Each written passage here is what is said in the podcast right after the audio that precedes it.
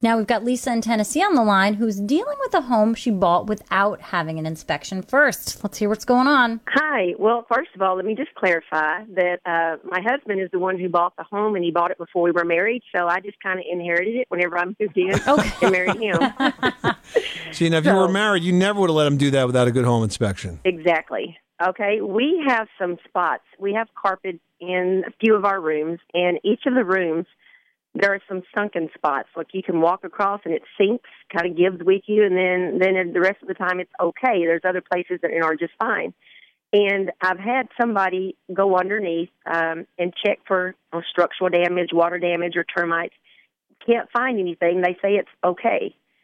So beyond ripping up the carpet and just seeing what it is, do you have a suggestion on what that could be? Well, just define the sunken spot. Like when you step on it, is it soft or something like that? Yes, it's kind of spongy almost, like it just sinks. It gives with you. And you can get underneath and you can look up and you don't see any decay or anything of that nature. Well, as far as I know, now I've not been under. and My husband, we're not either one able to to get underneath just due to health conditions, and so we've had others go under and look, and they've all said structurally it looks sound. Uh, didn't see any termite damage. We don't have any uh, water damage underneath, so don't really know what it is that's causing it. In how many areas across the floor do you see these sunken spots? Well, you can't actually see them. It's just when you walk across them. But I would say You feel them? You feel them exactly. I mean, I wonder if the I wonder if it's something as simple as the padding breaking down under the carpet.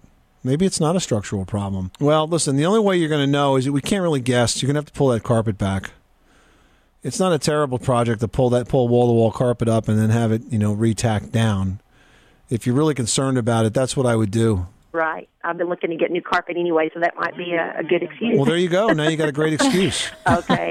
And let me tell you something. When you when you pull that carpet up, Lisa, if you evaluate that floor, how old is this house? Oh gosh, see, I'm not even sure. Uh, probably back in the 80s. Okay, so it probably has a plywood floor, and it was nailed down. If it was done in the '80s, what you want to do is you want to um, have the installer, or you can even do this yourself. Take some drywall screws; those are those long black case hardened drywall screws.